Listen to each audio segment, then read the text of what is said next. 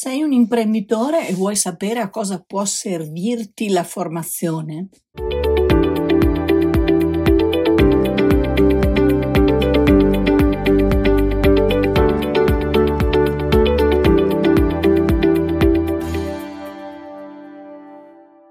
Beh, vediamo, ti trovi in una di queste situazioni o addirittura in tutte?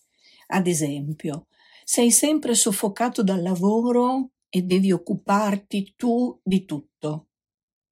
Fai fatica a gestire i tuoi collaboratori. La tua giornata dovrebbe avere 48 ore per riuscire a completare le tue attività e vivi in emergenza e non hai tempo per nient'altro. La tua famiglia si lamenta perché non ci sei mai, sei concentrato a risolvere problemi invece che fare strategie di sviluppo come vorresti lavori come un matto, ma la tua azienda non cresce e tu non guadagni come vorresti e come meriteresti. Beh, è capitato anche a me nel mio mestiere di imprenditrice, nella mia vita precedente, ed era estremamente faticoso e stressante, quindi ti capisco bene. Fino a quando, negli anni Ottanta, ho intrapreso un percorso formativo di crescita personale e professionale che dura tuttora. Ad oggi, in 15 anni di attività ormai con Accademia del Benessere, abbiamo aiutato circa 500 aziende, effettuato più di 600 corsi, più di 60 team building, oltre alle migliaia di ore di consulenza e coaching d'impresa. Allora a questo punto ti dirai, quindi la formazione può risolvere tutti i tuoi problemi, i miei problemi? No. Non ci sono ricette miracolose, è bene diffidare, diffida di chi ti dice che in tre mosse risolvi tutto. Non è vero. Sarebbe come voler mettere un tetto di tegole su pareti di carta. Credo che nessuno voglia vedere i propri sforzi spazzati via dal primo forte temporale. Quindi allora a cosa serve davvero la formazione? Serve per acquisire una cassetta degli attrezzi piena di strumenti pratici, serve per la tua crescita personale, senza la quale tu non puoi andare avanti, rimani fermo. E questa cassetta degli attrezzi la utilizzi per affrontare le tue difficoltà con la consapevolezza della tua forza e del tuo potenziale. Serve per costruire la tua casa con fondamenta stabili e arrivare al tetto quando sei sicuro che i muri siano davvero solidi, ben progettati e costruiti con cura. In sostanza la formazione è alla base della tua crescita come persona e ti serve per avere maggiore chiarezza nelle tue scelte e ottenere benessere dalla tua vita. Ma è chiaro che anche facendo tanti corsi e diventando bravissimo non potrai fare tutto tu.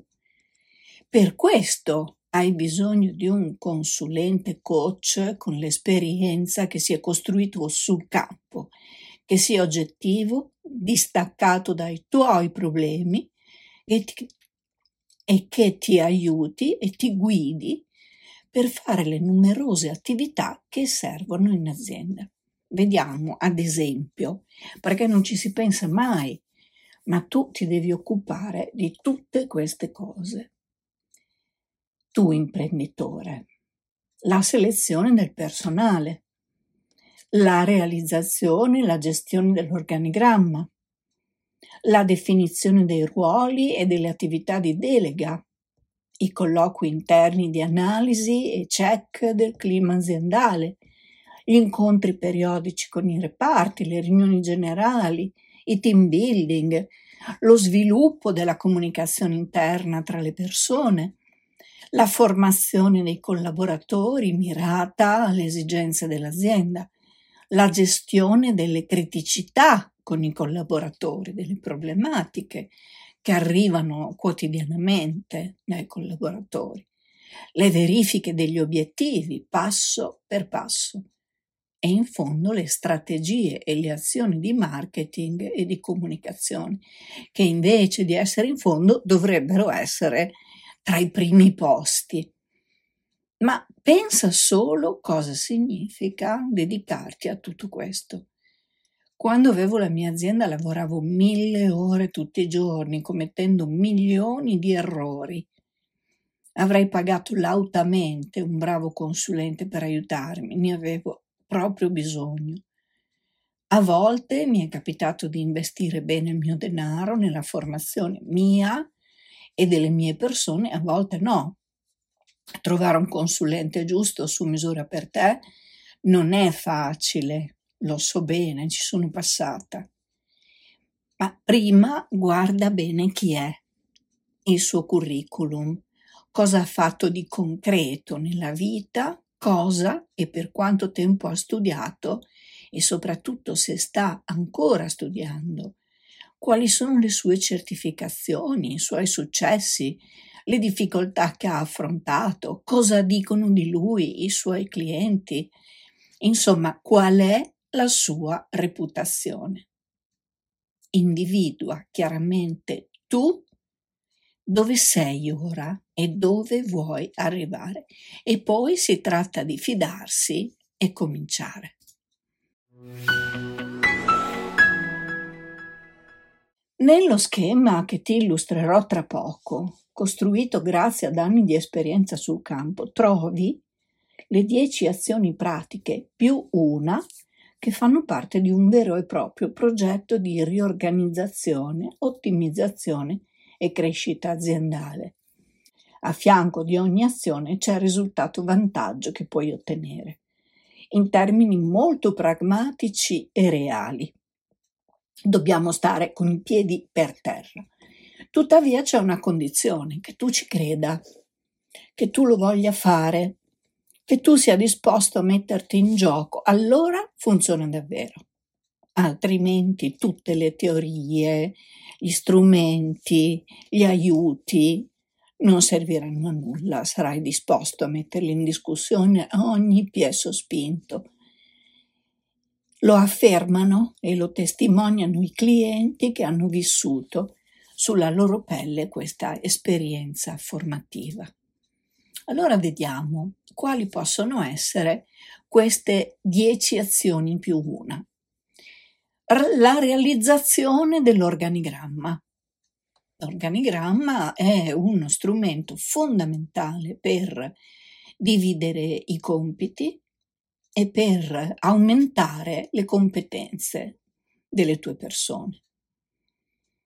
Punto 2. La selezione del personale, l'inserimento della persona giusta nel ruolo giusto. Questo è il risultato che facendo una buona selezione del personale, tu otterrai non la prima persona che capita perché sei in emergenza e ne hai bisogno, ma la persona giusta nel ruolo giusto. Punto 3. Organizzazione del tempo.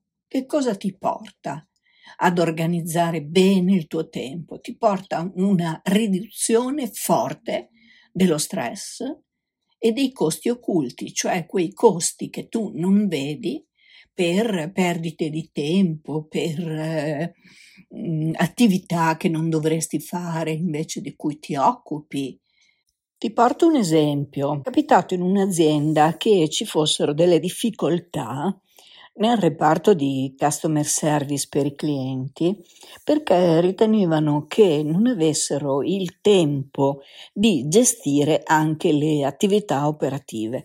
Questo a livello di eh, organizzazione del tempo è un grande problema, nel senso che ogni ufficio era strutturato per gestire delle attività di routine, ma essendo sempre interrotti, sempre eh, a dover gestire degli imprevisti, non riuscivano a portare avanti entrambe le cose, ritenendo che le interruzioni non facessero parte del loro lavoro. Ecco, con un approfondimento che abbiamo fatto insieme, abbiamo scoperto, hanno scoperto che le interruzioni, le telefonate dei clienti, le richieste, quello che veniva da fuori faceva parte del loro lavoro, non era un extra, non era qualcosa in più, era parte del loro lavoro. Quindi che cosa abbiamo fatto? Abbiamo strutturato le loro giornate dedicando non tutte le otto ore alle attività operative e poi considerando gli imprevisti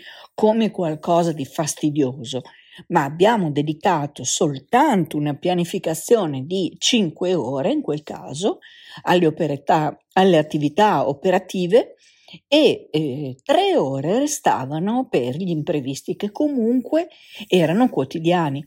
Con questo tipo di impostazione abbiamo risolto la difficoltà di quell'area dell'azienda, nel senso che le persone hanno compreso bene che gli imprevisti non erano imprevisti, erano semplicemente attività che loro non conoscevano in anticipo, ma facevano parte del loro lavoro. Quindi strutturando la giornata divisa in quel modo abbiamo risolto le esigenze di quel settore e nello stesso tempo abbiamo aumentato la fidelizzazione dei clienti. Si tratta di capire bene quali sono le tue priorità e come inserirle nella tua organizzazione del tempo. Il quarto punto, non meno importante, anzi importantissimo, è la delega. Con la delega che cosa ottieni? Ottieni la responsabilizzazione dei tuoi collaboratori e un tempo decisionale maggiore per te.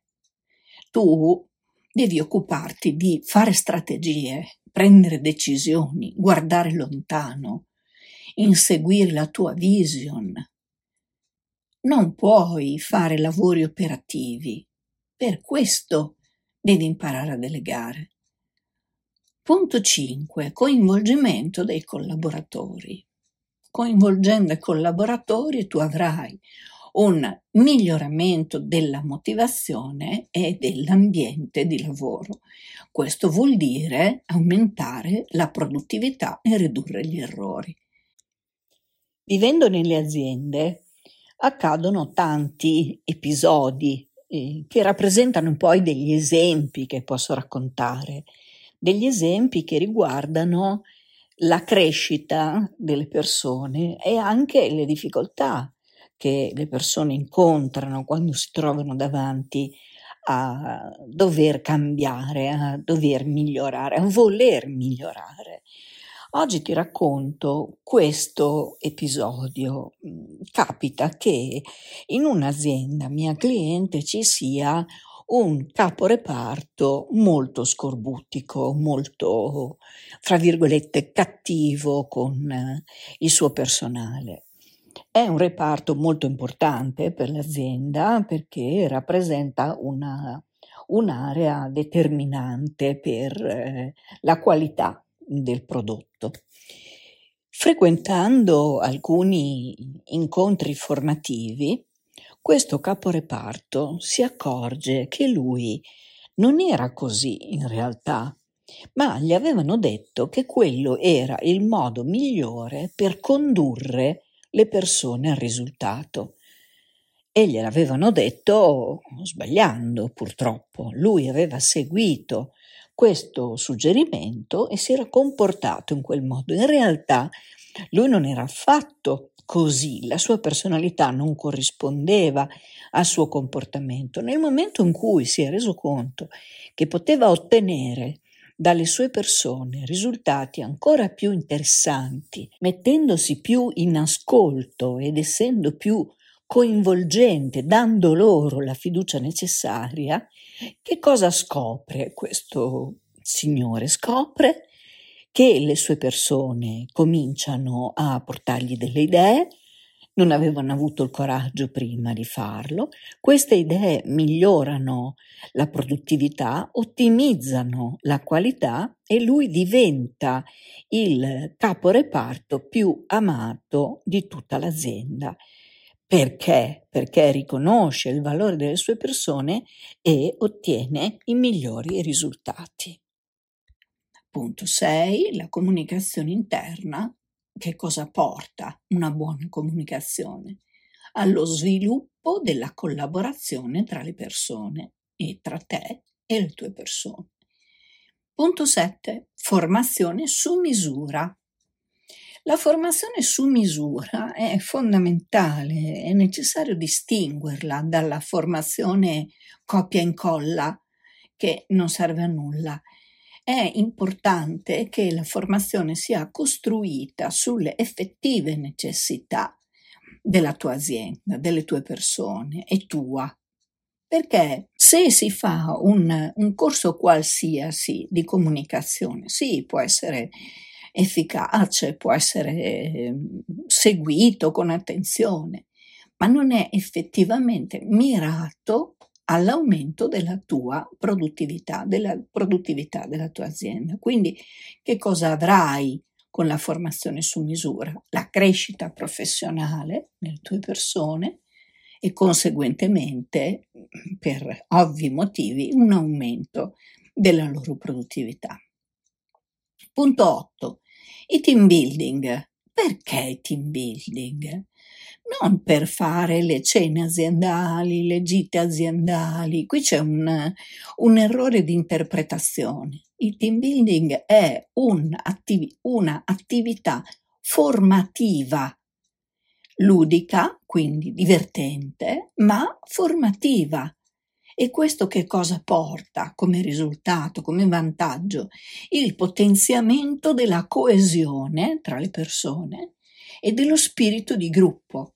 È chiaro che quando le persone lavorano collaborando e lavorano in gruppo, i risultati che si ottengono sono decisamente più consistenti. Quindi il team building va pensato come una forma di eh, inserimento nell'ambito di un progetto formativo più cospicuo, più corposo e, eh, e non semplicemente come una gita o una cena, che comunque non fanno male, quindi, ma sono cose diverse.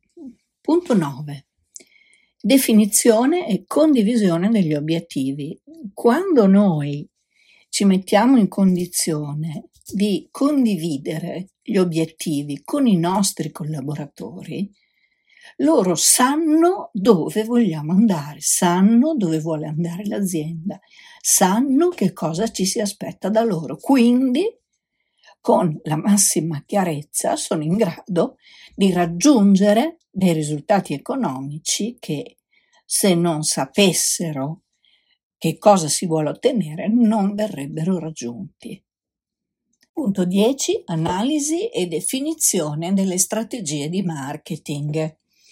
Perché eh, è bene occuparsi delle strategie di marketing? Perché è importante che la tua reputazione aziendale, la percezione del tuo marchio siano ben posizionate all'interno del tuo settore di appartenenza. È importante che tu sappia bene chi sono i tuoi clienti, che cosa si aspettano da te, qual è il potenziale che loro possono avere in più rispetto a quello che tu già fornisci loro, quali potrebbero essere nuovi clienti interessati al tuo prodotto o al tuo servizio come sono suddivisi i tuoi clienti in termini di ABC e quali sono le attività di stimolazione, di sollecito che tu puoi fare verso la tua clientela per rendere più attivi i tuoi partner. Ecco, queste sono attività fondamentali per un'azienda che qualche volta vengono trascurate perché vengono messe in coda in coda rispetto alle priorità. Quindi siamo arrivati alla decimazione più 1. Qual è la più 1? Che dovrebbe essere la, il punto zero. La più 1 è la formazione specifica per te, la formazione specifica per l'imprenditore, dove tu otterrai una crescita personale, di conseguenza professionale, nuove competenze, successi raggiunti, obiettivi raggiunti, soddisfazione e realizzazione personale. Non poco. Ecco, questo è molto molto in sintesi, 10 punti più 1, quello che la formazione ti potrà dare. Sono davvero contenta che tu mi abbia seguita e ascoltata fin qui e desidero concludere questo nostro incontro con un caro saluto e un arrivederci alla prossima puntata.